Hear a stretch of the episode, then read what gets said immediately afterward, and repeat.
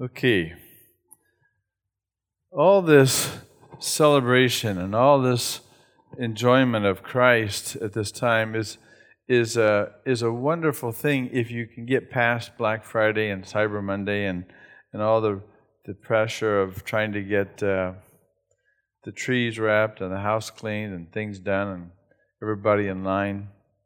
I read this week that uh, women during Christmas season have more stress than men. And I thought, uh, that's probably true. You've got more to juggle than. But as we get into uh, the Christmas season, there's one thing as we want to focus on this month, as we can get into a routine and habitual kind of take for granted idea that Christmas is another season we go through and we get the gift cards and Amazon cards and so on and so forth. And we really forget the real purpose of this season. And, and I've been trying to focus on uh, the Messiah as we understand what the New Testament people understood what this season was all about. And I would say again, as I have said often, that as Americans, we have to go back 2,000 years into their context to get what they were experiencing. Because what motivated the people in the New Testament sometimes doesn't motivate us uh, in our day and age. And so we have to make this uh, travel journey back to understand. Well, today I want to talk about, again, the Messiah, but in, in particular, I want to talk about uh, the two purposes that this Messiah would come uh, to accomplish because he's called the Prince of Peace we use that word a lot, and, it, and we certainly need it a lot today. But those purposes that he had in mind and what we expect him to do, uh, what we want him to do, uh, may not coincide. And so, our goal this morning is to align our spirits with his spirit so that we have the same mindset of Christ, the Messiah. And those, those purposes are he wants you to open up the gift of peace. He has uh, he came to make peace and to make peacemakers. And the purpose of this Messiah, as we get into it, uh, I want to focus a little bit going back into scriptures, but to put it into context, if you go back 2,000 years ago, uh, Palestine, Israel was an occupied territory the Roman government was there. There was always a lot of tension with, with a Herod uh, appointed as king to rule over that.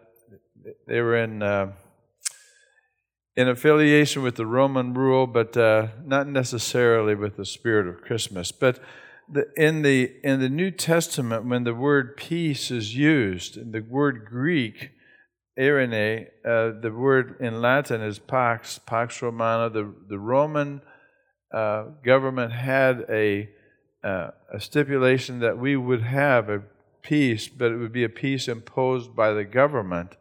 And uh, as you think about this, I don't know if you know that this word peace is actually the name of a goddess. And the goddess uh, of Pax was a daughter of Jupiter and some of the Greek gods, as you understand. Uh, as you understand that the uh, concept of peace uh, wasn't necessarily about a fellowship or harmony among people. They understood it as a state or a condition that the government was under in control and people had a, a, an absence of war. It was a political peace as they would understand it. And so the conditions were set in, su- in such a way that at least there would be. Uh, no conflict going on in the world. So that was their, uh, it was a political peace. And that's what they understood in the New Testament.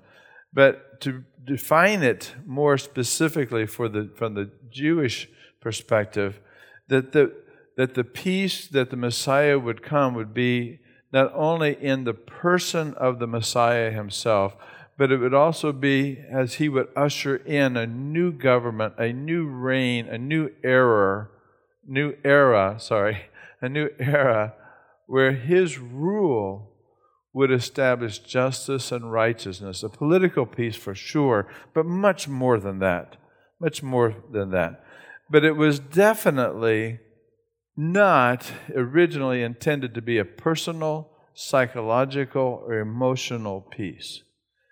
It would focus not on what you experience, it would be focused on the king who was coming. And the focus was external, that we're looking for the Messiah. And the Messiah, when he's here, would change everything in the cosmos.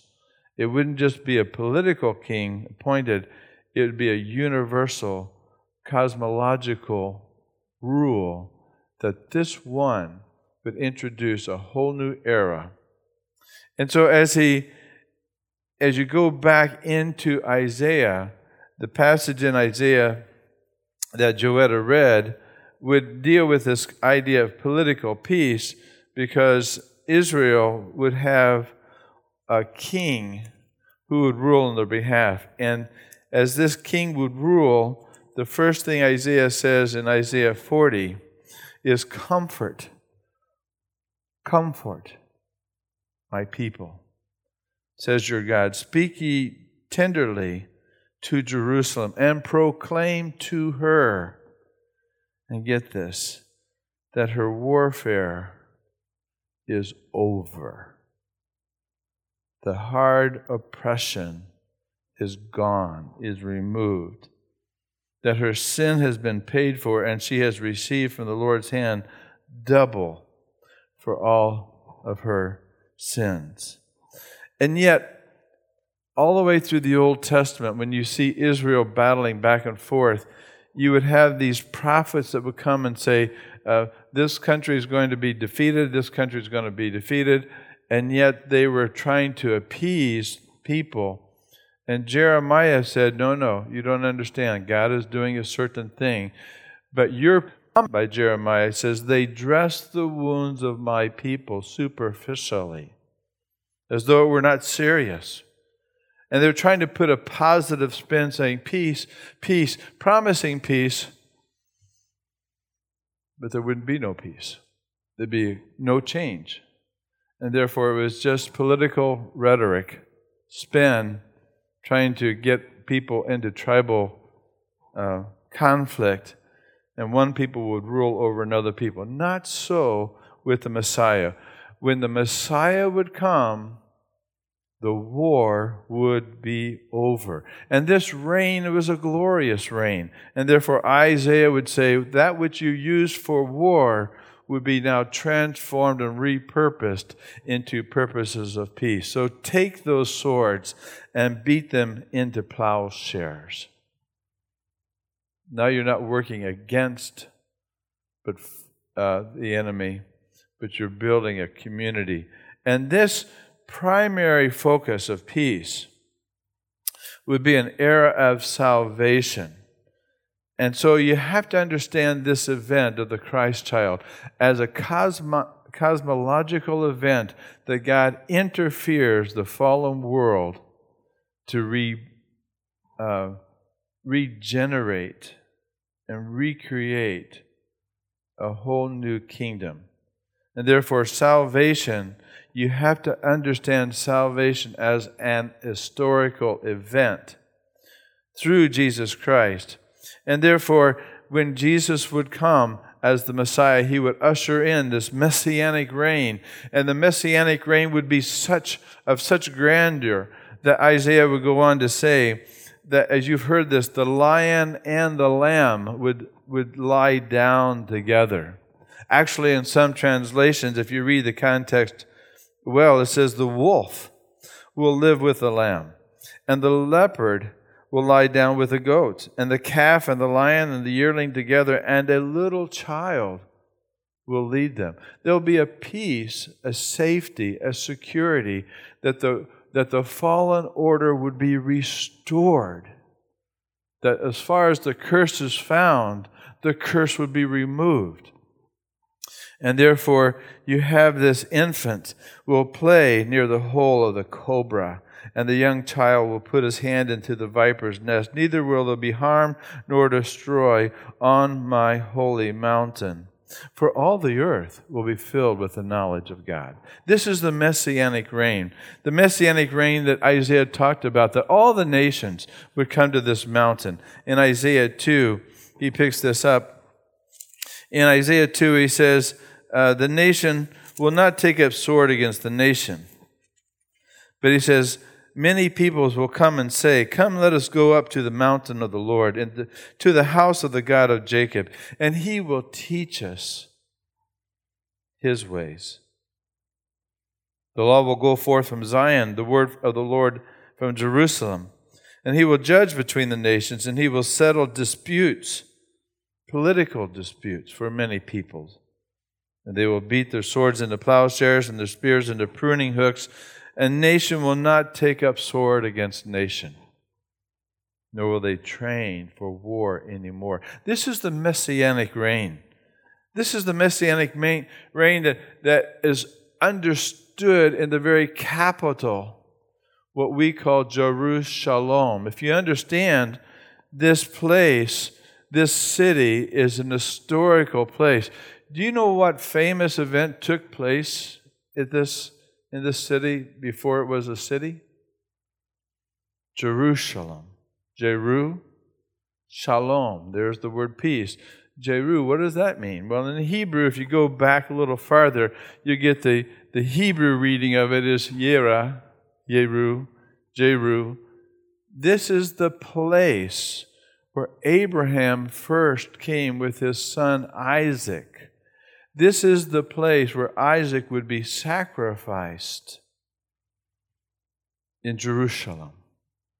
And therefore, this sacrifice from of old, the prophets had embedded into their understanding the coming one that would be another sacrifice. And therefore, this city of peace, pray for this city of peace. It's shalom as salvation. It's this peace in the land that would do three things.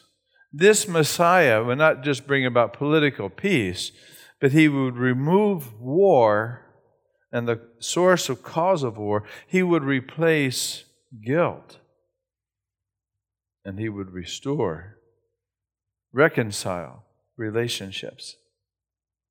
This Messiah, this, this one who's called the Prince of Peace, would take care of not just the external consequences of war, but he would take care of the internal cause of war. And that internal cause, it says in Ephesians 2, by abolishing in his flesh, in his body, the enmity. This enmity, this argumentativeness, this uh, attack, this contempt, this predisposition to put you under my power or to fight so that I gain the upper hand, God says in this passage, He's going to abolish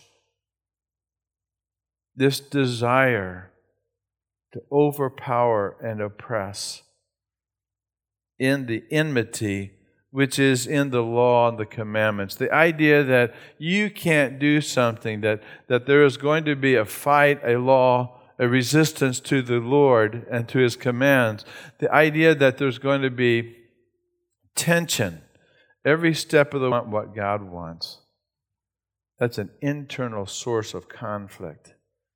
And Jesus came to remove the guilt because we have fought the wrong fight. Why do people fight God? Why, why do people resist the Lord's goodness? It doesn't make sense. It's irrational because evil is the irrational undoing of peace. Evil is the destruction of righteousness. And therefore, wherever evil is, it's an unness to it. There's an unrighteous, an ungodliness, an unholiness, an immoral. It's the opposite that continues to promote war on the inside. And Jesus comes and replaces that by saying two words I forgive. And the removal of guilt and the removal of shame is the work of the Messiah. Not only would he take care of those commandments which were against us, but he would bring people, Gentile, Jew, free man, slave, man, woman, he would bring people in himself, in Christ, he would make the two into one new man, thus establishing a new kind of humanity, a new kind of community, a heavenly community. So we have heaven coming to earth in this Messiah. And he would reconcile both in one body to God through the cross by having put it to death, putting to death the enmity. You see, what the Messiah wants to do is to make war, to destroy war, to end war, and your war is over. Therefore, comfort, comfort ye, my people. So when you understand Christmas, and you don't understand this wonderful gift that God has arranged in the cosmos to remove the conflict, then you've got an idea that the message of God to his people, to the people of Israel and to the nations, announcing the good news of peace through Jesus Christ, who is Lord of all. Goodwill to men, as Luke would say, or Linus would say. Both would say that. But the idea was not peace to all men universally, it's going to just pour on peace on the whole world. It doesn't mean goodwill to men. It means goodwill to those who want to do the will of God. Goodwill to those who belong to the Lord. Goodwill to those who quit their fighting and repent from their sins and turn to the Lord and say, Make me a vessel of peace. And therefore, he did come to make peace. Make no mistake. But he also came to make you a peacemaker. And therefore, those who are the sons of God, those who are going to be called and understand what this peace means on a personal, political, and a inter, interpersonal level, it means a couple of things. To understand peace, to understand this word shalom, you will understand this. I know, Dave, you'll understand. Those who've been in Hawaii will understand this. You know what this means? In Hawaii, what do they do when they do this? When they stick up the pinky and the thumb? What's the word for that? Aloha. And it, this is the greeting. This in in in I didn't know this, but when you meet somebody, say aloha, and when you a, a greeting, and aloha uh, is again a welcome, a, a greeting uh, that you would give in Hawaii. Well, shalom is the same word. It's a greeting when you meet people. You say shalom. When you say goodbye to people, you say shalom.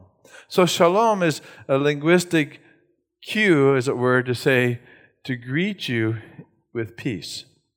But this greeting, we've translated, it's an interesting word. It, we've translated this into English in a word that doesn't, doesn't sound like peace or ring like peace, but it has the same meaning of peace. And the word in Hebrew actually is pronounced hello. Hello. Hello is the greeting. And when somebody comes to your house, we carry this meaning when we meet them at the door, when we say the English word, welcome.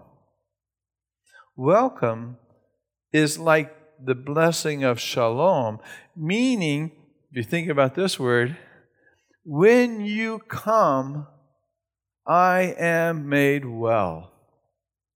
When you are invited into my house, I know that your presence, your coming, your relationship is a blessing to me. Aloha, shalom, welcome. And this is the full meaning of the word shalom. Is like there is going to be a blessing given to you because of my presence, because of my gift. It's not just the gift, it's the idea that I'm coming in to engage in your world to make you well. The idea of blessing and wholeness and peace and, and, and assurance and all those things are wrapped up in this one little word, shalom. It is such a deep word that we just kind of take it for granted. And so the Lord would say, Are you well? Are you sick? I'm here to make you well. Whatever you need to be whole, whatever you need to be free, whatever you need to be have the end of warfare, shalom. I'm here to give you this gift. And and as you understand, he would not only do that for Israel, but he would do it for Israel as a covenant that says, When I am with you, you will be assured I am not going to do any conflict, harm, or terror in your house. And therefore, when you welcome someone and give him your hand of, of, of peace, the covenant of peace means I am here to seek your interests. I am here to seek your health. I am, as God would say, for you to bless you, to make you a blessing. And therefore, the word peace, uh, when he would come and preach peace to not only to the house of Israel, but to those who are outside of the house of Israel, it says that he came and he preached peace to you who were far away. Those who don't know the Lord get peace. Those who are far away and who have no belief no faith, no hope, no love, they get peace. Because the peace is not dependent upon your performance or your qualifications. It's not, it's not based on the fact that you, you really have earned it. For we know that salvation is not something to be worked for, but someone to be received. And therefore, when this king comes, he brings the kingdom of peace and grace to you. That's why when Paul, the Apostle Paul, every time he would talk to the Gentiles, every time he would talk in the New Testament, he would always link these two words together peace and grace be to you. For in this Messiah, you have not only the ending of war, but you have the beginning of goodness that God responds to you in forgiveness, in mercy, in blessing, and, and, and wanting to seek your best interests. This is the whole idea of what it means that when you have peace and harmony and wholeness and completeness, it's a prosperity that says, I want you to have a taste of the kingdom. And therefore, the mark of those who are in the kingdom are called peacemakers. Those peacemakers are those men and women on earth who have made peace with God, and therefore, as Paul would say, we have peace.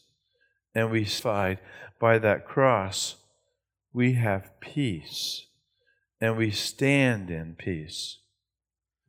As you move into your Christmas season, I would like to invite you to think about one thing. Are you a peacemaker? Do you understand the peace of God? And if there's something that you need to know and to experience the peace of God more fully, understand this Messiah came to give it to you. That you have not only the opportunity to be made right in your heart so that there's no more conflict, guilt, war, tension, enmity inside, and therefore, you can walk in a fallen world and you can give grace to those who offend you, hurt you, damage you, but you can forgive them. This is what the Messiah will do. You become an ambassador of peace. You give a gift of grace. And therefore, as you reflect on this, this Christmas season, understand that the power you need to forgive in order to think about other people is not a natural, it's a supernatural gift where you will lay down your sword and beat it into a plowshare. The Lord came and he said, Peace on earth and goodwill to those who will do God's will. That's our calling. He came to make peace, and to make you a peacemaker. I hope this season, as you go into this crazy COVID Christmas, that the Lord speaks to you, that the peace of Christ rule in your heart as the Messiah wants to rule and give you peace.